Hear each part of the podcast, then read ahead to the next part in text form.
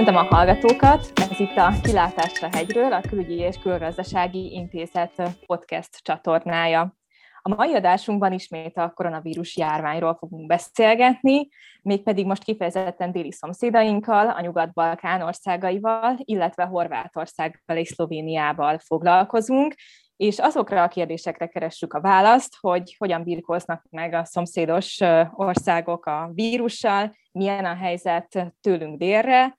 nekik, mint nem EU tagállamoknak, tehát Montenegrónak, Szerbiának, Albániának, Észak-Macedóniának, Koszovónak és Bosznia-Hercegovinának milyen lehetőségeik vannak a vakcinák beszerzésére, más helyzetben vannak-e, mint az EU tagállamok, illetve az adás végén az is szóba kerül, hogy a nyugat-balkáni gyakorlatokból, illetve az ottani tanulságokból Magyarországra nézve meg tudunk valamit fogalmazni az ő vakcina stratégiáikat nézve. A mai adásban itt van velünk Orosz Anna, a KKI programvezetője és kutatója, illetve német Ferenc, a KKI kutatója. Én Ármás Julianna vagyok, a KKI kutatója. Mielőtt a fő kérdésekre rátérnénk, tehát a vakcina beszerzésre, az oltási stratégiára, az ezzel járó kihívásokra, érdemes a hallgatóknak arról egy általános képet adni, hogy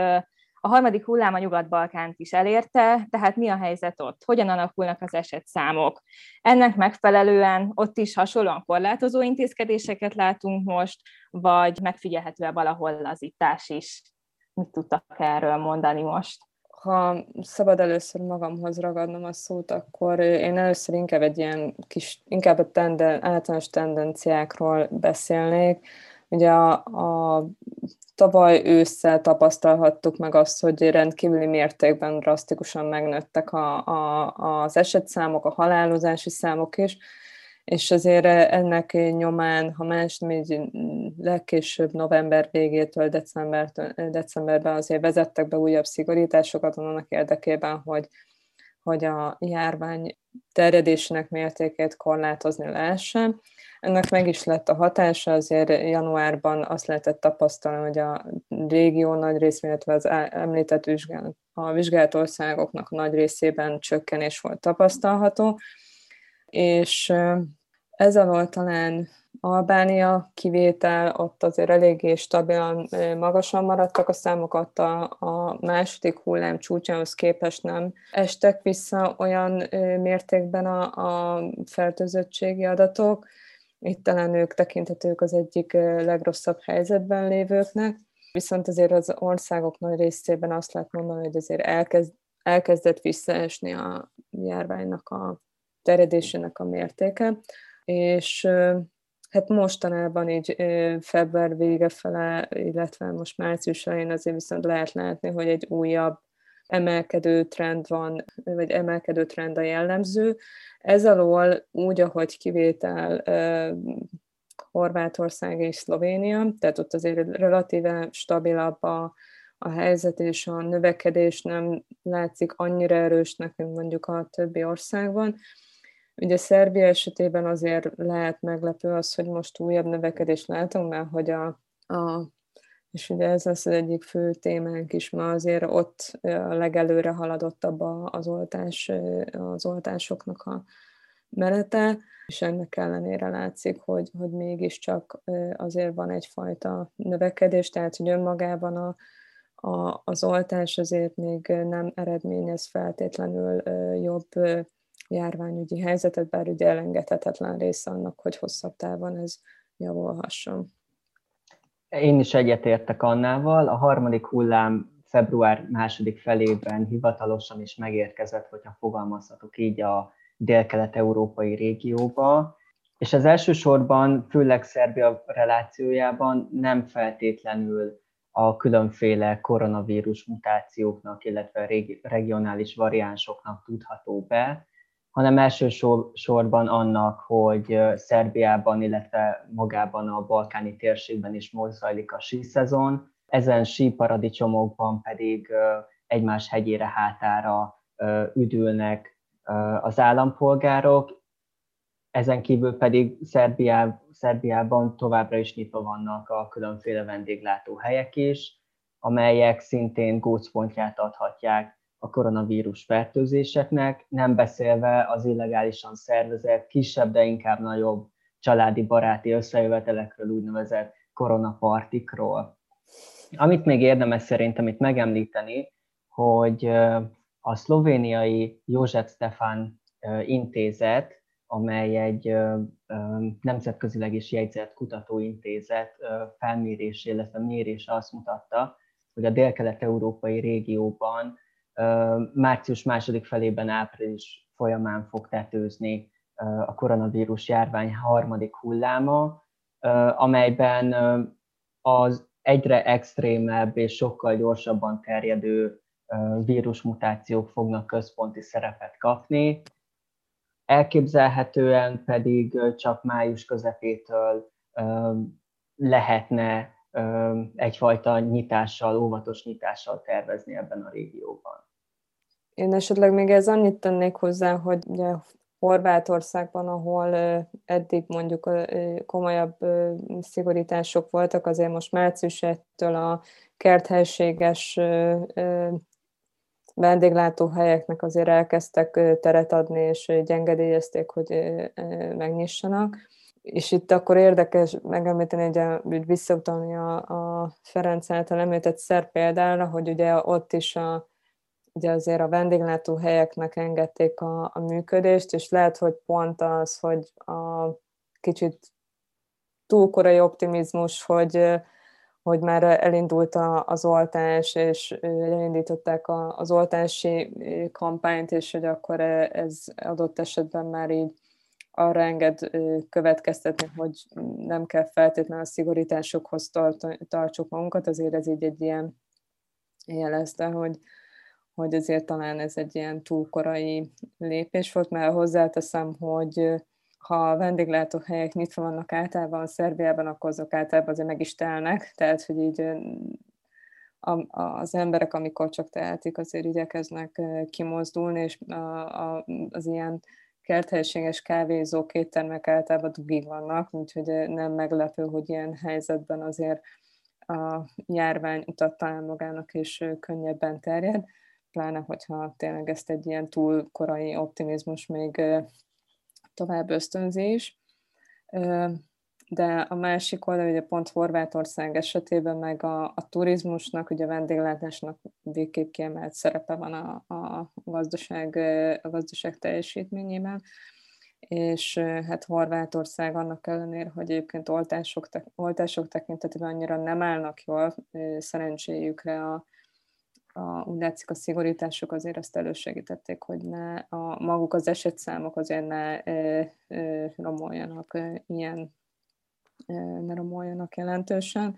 és hát arra törekednek, hogy minél hamarabb be lehessen indítani a, a turizmust, de ugye ennek elengedhetetlen, elengedhetetlen feltétele az, hogy az esetszámok továbbra is ilyen jól alakuljanak, és hogy megőrizzék ezt a, a járványügyi helyzetnek ezt a, mérsékelt szintjén.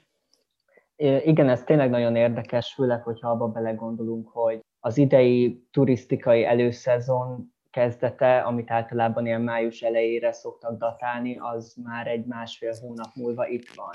És addig valahogy ezeknek az országoknak, amelyek tényleg nagyon kiszolgáltatottak a, szezon, a szezonális turizmusnak, valahogy meg kell oldaniuk egyrésztről azt, hogy a harmadik járványhullám ne legyen olyan erős, másrésztről pedig valamilyen szinten próbálják tartani a társadalomban is a lelket azáltal, hogy nem rendelnek el teljes országszintű lockdown-t tavaly, a tavalyi tavaszhoz képest. Szóval nagyon érdekesnek találom, hogy jelenleg a térségben egyszerre van jelen a vita arról, hogy zárjunk-e, miközben egyre jobban nyitnak, vagy már a nyitás felé kacsingatnak. Jellemzően a járványügyi szakemberek azok, akik még azért sürgetik, hogy még tartsák meg a szigorításokat, miközben értelemszerűen a, a politikai döntéshozók között azért olyan értemben nagyobb a vaccinálás, hogy akkor most a, a járvány megelőzés és a gazdasági életben tartását valahogy egyensúlyban kell tartani. És hogyha azért visszatekintünk rá, hogy, hogy azért a járvány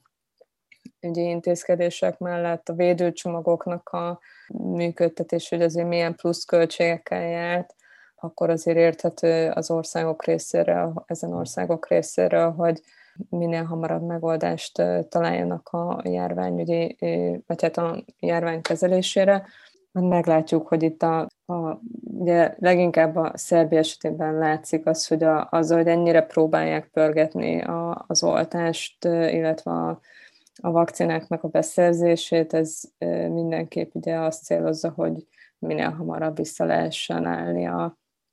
normális üzemmódba, és hogy Szerbia adott esetben a, ugye a rendes értékláncokban minél hamarabb vissza tudjon integrálódni, illetve minél jobb pozíciókat tudjon szerezni így a,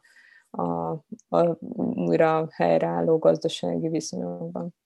Köszönöm, ez tényleg egy nagyon átfogó kép volt itt a, a térségről, és a tendenciát most így jól láthatjuk ugye megfogalmaztátok, hogy lényegében egy ilyen kétirányú folyamat látszódik, a nem teljes zárás, illetve már a nyitás felé való kacsingatás. Ugyanakkor azért még ott van a, az óvatosság, illetve főleg a járványügyi szakemberek részéről, hiszen azért az esetszámok nem azt mondják, hogy, hogy meg kell telni, telniük a, a vendéglátóhelységeknek és a teraszoknak így a tavasz közelettével, illetve már említésre került az oltás, és ugye az oltási programnak a gyors pörgetése, ami ugye hát a, a zárások és korlátozások mellett ugye a másik megoldás a, a vírus ellen. Elindult ugye a Nyugat-Balkánon is a, a, az oltás, de nem mindenhol, vagy ugye éppen jelentős lemaradásban vannak a térségbeli államok. Milyen lehetőségeik vannak nekik a vakcinák beszerzésére? Más helyzetben vannak, mint az EU tagállamok? És, és akkor már arra is térjünk ki, hogy hogy ha kapnak, akkor honnan is mennyit kaphatnak. Igen, nyilván más helyzetben van a Nyugat-Balkán az EU-s tagállamokhoz képest, sokkal nehezebb helyzetben van. Tehát lehet, hogy külső szemmel úgy tűnik, hogy sokkal szélesebb az a paletta, amiből válogathatnak, csak hát nem csak a Nyugat-Balkán körül forog a világ, hanem a világ összes régiója és állama egyszerre célozta meg a nagy vakcinagyártókat, és így igaz az, hogy a nyugat-balkáni országok is versenyt futnak az idővel, a koronavírus járványjal, és, és természetesen más régiókkal, országokkal annak érdekében, hogy mielőbb vakcinákhoz jussanak. Nyilván másik oldalról egy kis könnyebbséget jelent, hogy az Európai Gyógyszerügynökség jóváhagyására nem kell várniuk, tehát az számukra annyira talán nem mérvadó, mint mondjuk az EU-s tagállamok többsége számára. És amit láthatunk, hogy mind nyugati, mind pedig a keleti vakcinák jelen vannak már a térségben. A nyugatiak közül a Pfizer, Moderna, illetve az AstraZeneca kiemelhető, a keletiek közül pedig az orosz Sputnik V, illetve a kínai Sinopharm az, amely már elérhető a régió egy-két országában. Amit még érdemes megemlíteni, hogy Szerbia nem csak a térségben, hanem tényleg világviszonylatban is a, hát ott van igazából a top háromban, ami az oltottsági szintet illeti, amely annak is köszönhető, véleményem szerint, hogy Oroszországgal és Kínával is viszonylag jó politikai gazdaságokat, kapcsolatokat ápol az ország, azonban talán ezt egy koronavírus járvány alatt nem pozícionálnám felül, hiszen alapvetően, ahogy Anna Branabics szerb miniszterelnök is szerintem már kifejtette egy interjújában, alapvetően ez nem egy geopolitikai csatározás a vakcina beszerzés, hanem inkább egy egészségügyi szférában kellene erről beszélni, tehát mindegyik országnak függetlenül attól, hogy mely nagyhatalmakkal tart fent jó vagy jobb kapcsolatokat, most az első számú célja az, hogy beszerezze megfelelő mennyiségű vakcinát. Én amivel kiegészíteném a Ferenc által elmondottakat, az az, hogy a, térségbeli országoknak a nagy része első körben szerintem igyekezett azért így igazodni az uniós törekvésekhez, tehát ugyanúgy a valamennyi ország csatlakozott a COVAX-hoz, illetve ugye még a tavaly a térségre is kiterjesztették az uniós közbeszerzési eljárást, ami így az egészségügyi eszközöket, illetve gyógyszereket is illeti. Ugye itt inkább abból lett a, a probléma, hogy ez a rendszer itt a vakcinák esetében azért még nem működött zöggenőmentesen, illetve látjuk, hogy nagyon nagy késésekkel sikerül a COVAX-on, illetve az Európai Uniós csatornákon beszerezni a, a vakcinákat. Lényegében inkább, tehát már most így tavasszal, illetve hát majd inkább áprilistól várható az, hogy esetleg nagyobb mennyiségekben kaphatnak majd hát először talán az uniós, és akkor utánuk a nyugat-balkáni országok is. Szerbia igazából, hogyha egy kicsit belegondolunk, akkor hasonlóan a tavalyi helyzethez, amikor ugye berobbant a, a járvány a, a térségbe, akkor ők akkor is régben rögtön minden más csatornát bevetettek, a kínait, az orosz, és ezt lényegében a, a vakcinák beszerzése kapcsán is így megvalósították. Igazából, amikor december, tavaly decemberben már tapasztalták azt, hogy nem lesz elég vakcina az ellátók révén, ők nagyon erőteljes lobbizásba kezdtek. Moszkva, ugye Peking, illetve akár az Egyesült Arab Emirátusok fele is nagyon komoly lobbizást folytattak, illetve nagyon sokat konzultáltak más országok beszerzési stratégiáiról, például Izraellel is, és az egyes gyógyszergyártókkal is tárgyalásba kezdtek annak érdekében, hogy minél hamarabb vakcinákhoz jussanak. Ennek köszönhető az, hogy lényegében így azért február végére több mint, tehát majdnem 2,2 millió vakcinát sikerült beszerezni, míg más országok ezeknek a, a, csak a töredékéhez sikerült hozzájutniuk. Ehhez persze az is kellett, hogy ők lényegében a kínai és a, az orosz vakcina esetében is már a, elfogadták a, annak, tehát hogy engedélyezték annak az alkalmazását, míg például azért ez nem valósult meg uniós szinten. Vannak országok, amik ugye igyekeznek bevárni az uniós engedélyt, viszont egyre inkább tapasztalható az, hogy így az idő múlásával egyre türelmetlenebbé válnak a kormányok, és ha más nem, akkor igyekeznek már előre egyeztetni Moszkvával, vagy Pekinggel, illetve gyógyszergyártókkal arról, hogy ha már születik erre megoldás, hogy akkor minél hamarabb sikerüljen vakcinákat beszerezni. Addig is azért az látszik, hogy regionálisan Szerbia nagyon fontos szerepet játszik, mert például, ha csak jelképes mennyiségekben is, de igenis biztosít Észak-Macedóniának, illetve például Montenegrónak is vakcinákat, Észak-Macedóniának Pfizerből adott, még a Sputnik V-ből adott Montenegrónak, és amikor egy-egy ilyen ország szorult helyzetben van, mert tényleg ők nagyon-nagyon el vannak maradva az oltásokkal, akkor igenis egy, egy ilyen jelképes mennyiség is nagyon nagy szerepet játszik, hogy például az egészségügyi ellátórendszert fel lehessen tartani, hogy az egészségügyi dolgozókat be lehessen oltani, és hát ilyen a helyzetben ez, ez rendkívül fontos szerepet játszik, és Szerbiának meg politikai tőkét kovácsolhat. Én is csak ennyivel szerettem volna kiegészíteni, hogy ezek a nagyon gáláns donációk Szerbia részéről a jövőben nagyon jól jöhetnek a, abban az esetben, hogyha a jó szomszédi kapcsolatok néha nem vesznek olyan jó szomszédi kapcsolatok fordulatot. Amit érdemes egy kis színesnek megemlíteni, hogy azért Szerbia Koszovó kapcsán ismét összehozott egy kis diplomáciai csörtét, ugyanis a koszovói szerbeknek Szerbia már biztosított vakcinákat. Itt főleg a, a szerbek lakta észak-mitrovicai területekre kell gondolni. Ezt nyilván a koszovói albánok, illetve a pristinai központi kormány pedig finoman fogalmazva sem nézte jó szemmel.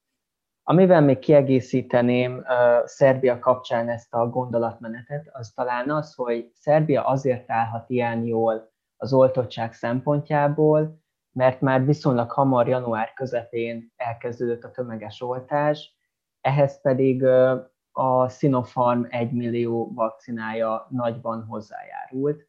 Ez pár nappal ezelőtt uh, még további félmillió vakcinával egészült ki. Tehát látható, hogy hogyha Szerbia nem sikerült, hogyha Szerbiának nem sikerült volna keleti vakcinákat beszerezni ilyen magas számban, akkor igazából valahol ott tartana, mint a régió többi országa,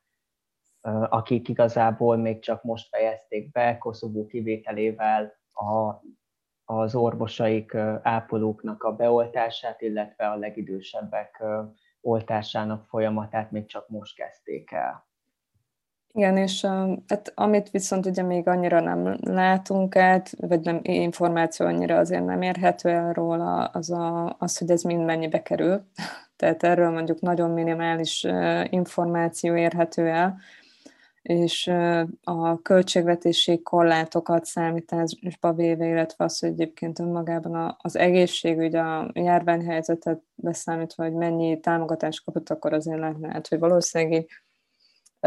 egy ilyen elég hangsúlyos kormányzati törekvést, illetve forrásráfordítást vett be a, a szebb kormány, hogy ez a gyors fellépés megvalósulhasson. Azt, hogy tényleg, hogy ez pontosan mennyire, és hogy ennek milyen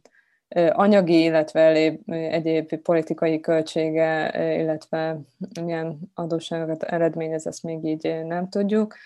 Az Európai Unió az igyekszik támogatni a régiót abban, hogy minél gyorsabban haladhassanak a, az oltás, illetve ehhez nyújt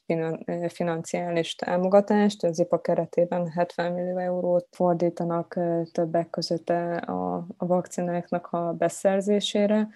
amit elsősorban az EU-s, illetve az EU tagállamokkal bilaterálisan megállapodott vakcina beszerzésekre tudnak fordítani, de ugye ez például akkor korlátozódik kifejezetten az EU által engedélyezett vakcinákra, tehát egy ilyen értelemben ez még korlátozottabb csatornákat jelent, és a, így azért várható, hogy minden, a, ezek az országok, amíg legalábbis nem kerülnek engedélyezésre a kínai, meg az orosz vakcinák, addig és ezért törekedni fognak arra, hogy meglegyenek a, a, a, a megtartsák a többi beszerzési csatornát, úgyhogy ilyen értelemben így egy, a, az, hogy az Európai Unió támogatást ad, az nem jelenti azt, hogy feltétlenül csökkenne a, az orosz vagy a kínai szereplőknek a, a jelentősége. Láthatjuk, hogy nem csak nyugati vakcinák, hanem kínai és orosz vakcinák is jelen vannak a Nyugat-Balkánon. Itt szó esett arról, hogy a gazdasági, ők, ennek a, a, a, ezen az árcédulát még nem látjuk, és hogy ennek milyen gazdasági következményei lesznek, hogy ez mennyibe fog pontosan kerülni.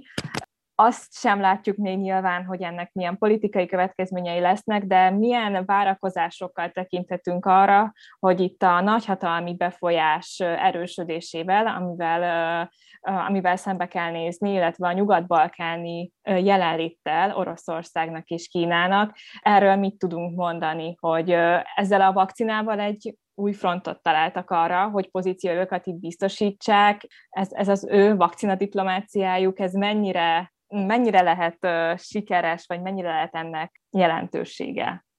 Talán elmondható nyilván az, hogy magával az egész koronavírus járványal egy új front nyílt a Balkánon is a külső hatalmak számára befolyásuk megerősítésére vagy növelésére. Itt Kína relációjában szerintem az érdekes, hogy itt tényleg tovább tudja Kína fokozni magában a társadalomban is a pozitív képét, tehát nem csak gazdaságban vagy esetleg politikában, de tényleg az átlag emberek is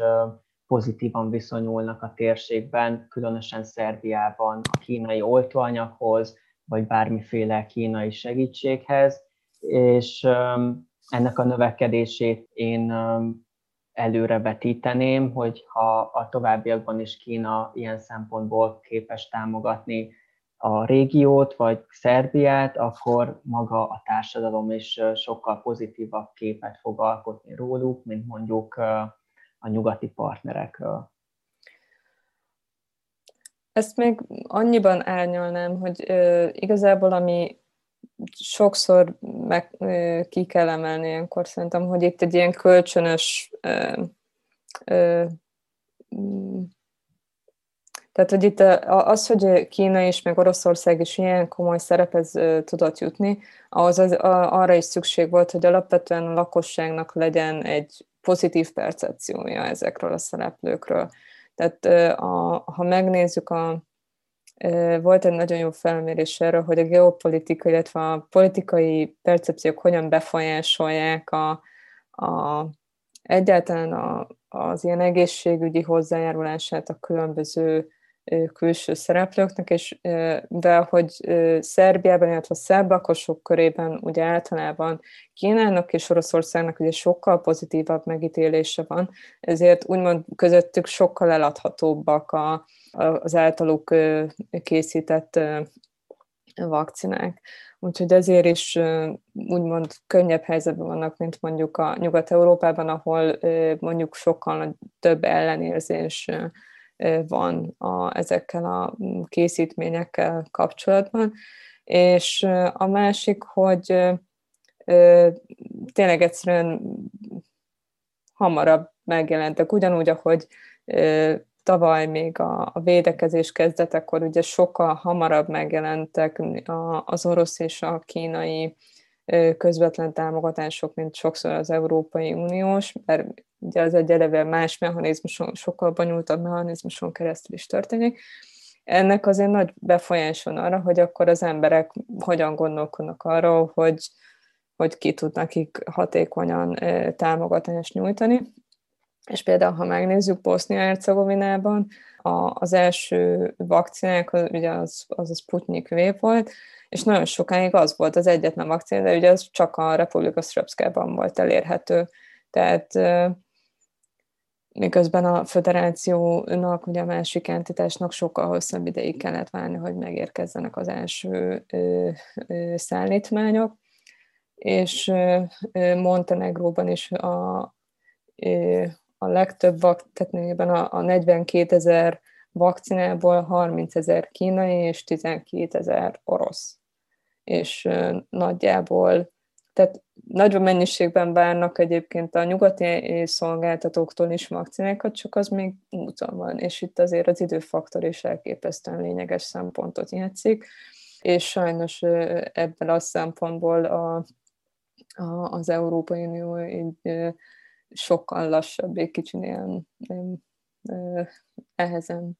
mozgó szereplőnek bizonyult ebben is, mint tavaly a, a védőeszközök beszerzésében. Én meg csak tényleg halkan és zárójelben ezen kérdéskör lezárásaképp megjegyezném, hogy véleményem szerint a, a vakcina diplomáciának a régióban az egyik legnagyobb nyertese maga Szerbia lehet. Említettük már ugye a gáláns donációkat, de emellett érdemes megemlíteni, hogy Szerbiában terve van véve az is, hogy Sputnik V vakcinákat gyártsanak az országban, amit nyilván elsősorban de nem kizárólagosan a térség országai körében értékesítene, így fogalmazok, értékesítene Szerbia, ezáltal pedig, ahogy említettük, politikai és akár gazdasági szerepe a térségben még tovább növekedhet. Ha még szabad egy dolgot hozzáfűznöm még akkor ehhez az, hogy nem csak maguk, tehát az, hogy donációkat, illetve tehát, hogy vakcinákat ad át Szerbia, illetve most ugye a gyártáson is semezgetnek, illetve próbálnak ugye ez ügyben megállapodásra jutni, de hát már most érzékelhető az, hogy, hogy az ott jobban elérhető készletek miatt már most többen járnak át a régióból Szerbiába oltásért, ami nem feltétlenül fogja azért a, önmagában a, az egészségügyi szektor presztízsét növelni, sajnos ez az egész régióban elég katasztrofális, így pont ma azért pillantottam a Balkán Barométernek arra mm, értékelésére, hogy hogyan látják az emberek a korrupció szintjét az egészségügyben a, a régióban, és lényegében 70-80 százalék között van azoknak a száma, akik úgy gondolják, hogy,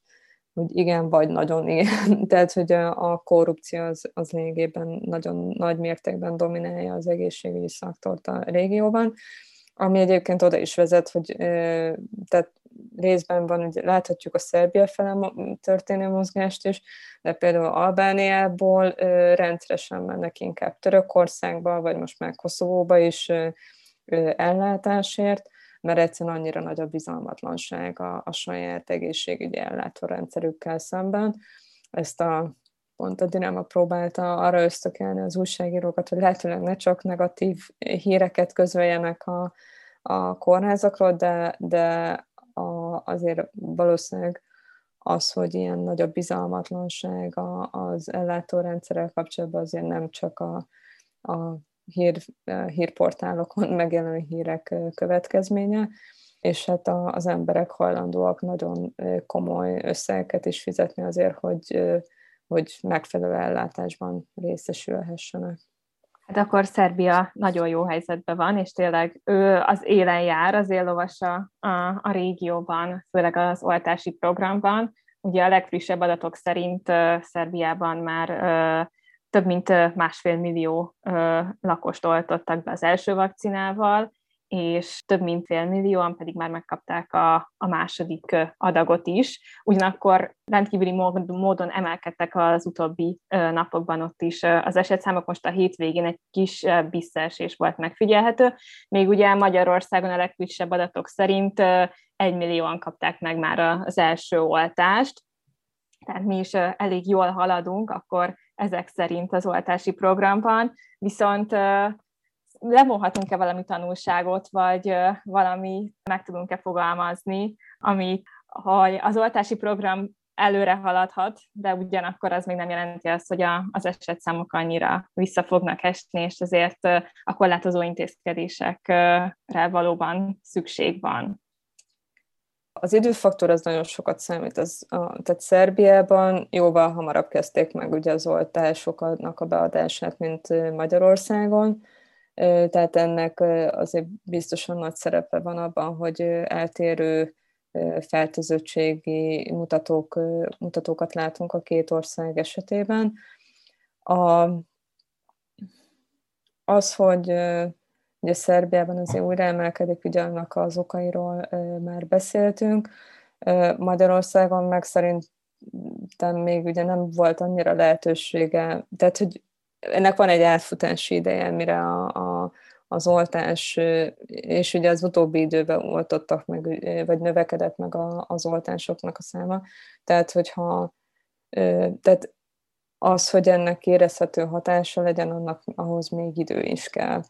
és azért is nagyon fontos, hogy ugye minél gyorsabban haladjon előre az oltás, hogy ugye a különböző mutációknak a terjedését lassítani lehessen, illetve hogy a, a gyorsabban terjedő mutánsoknak a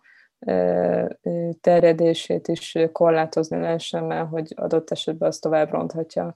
a megelőző, mármint így a, az oltásoknak a hatékonyságát. Egyetértek Annával, nagyon fontos az, hogy ezen országok minél előbb és minél dinamikusabban szerezzék be, és kezdjék el az oltásokat felhasználni. Azonban ne felejtsük el azt, hogy az oltási hajlandóság növelése is prioritást kell, hogy élvezzen, mint hazánkban, mint pedig a térségben és ilyen szempontból Szlovénia egy ilyen good practice-ként, vagy best practice-ként szolgálhat, ahol, ahol a napokban kezdődött egy viszonylag nagyobb közösségi média kampány annak érdekében, hogy minél többen oltassák be magukat. Szerbiában pedig felmérések azt mutatják, hogy az a lehetőség, hogy az állampolgárok választhatnak, illetve bejelölhetik, hogy melyik vakcinát kéne, ö, szeretnék majd maguknak beadatni, az valamennyire megnövelte az oltási hajlandóságot vagy oltási hajlamot, ami azért tegyük hozzá a Nyugat-Balkánon, vagy dél-kelet-európai térségben még mindig viszonylag alacsony szinten áll. Ezen kívül szerintem az sem elhanyagolható, hogy pár dél-kelet-európai államban, Szerbiában, Albániában vagy akár Szlovéniában is a pedagógusok elsőbséget élveznek az oltások tekintetében, Szerbiában pedig például még az újságírók vagy a rendszeres véradók is hamarabb kaphatják meg az általuk preferált oltásokat, amelyekkel szintén fontos társadalmi csoportokat szólít meg az adott ország kormánya. A pedagógusok esetében szerintem nem kell magyarázni, hogy ez miért lenne fontos, már csak azért is, hogy még az érettségik előtt vissza tudjon állni valamilyen szinten a normális rendszerbe az oktatás. Akkor minden van, elnézést, szóval nem tudom megfogalmazni, tehát akkor több nyugat-balkáni és dél-kelet-európai államtól államot is lehet figyelni az ő stratégiájukban, és fontos következtetéseket, illetve tanulságokat vonhatunk le hazánkra nézve, hogy a haladik hullámnak a hamarabb végére érjünk, illetve az oltási programban előre haladjunk. Én úgy gondolom, hogy a mai adástba ennyi fért bele, és vendégeinknek köszönöm a a részvételt és az értékes hozzászólásokat. Úgy gondolom, hogy megfelelően áttekintettük itt a dél-kelet-európai térségben a koronavírus járvány helyzetét, illetve az ő vakcina beszerzéseiket, vakcina stratégiájukat. Köszönjük a kedves hallgatóinknak, hogy mai adásunkban velünk tartottak, kövessék honlapunkat és közösségi média felületeinket, ahol a Kilátásra hegyről újabb adásaival jelentkezünk majd. Viszontlátásra!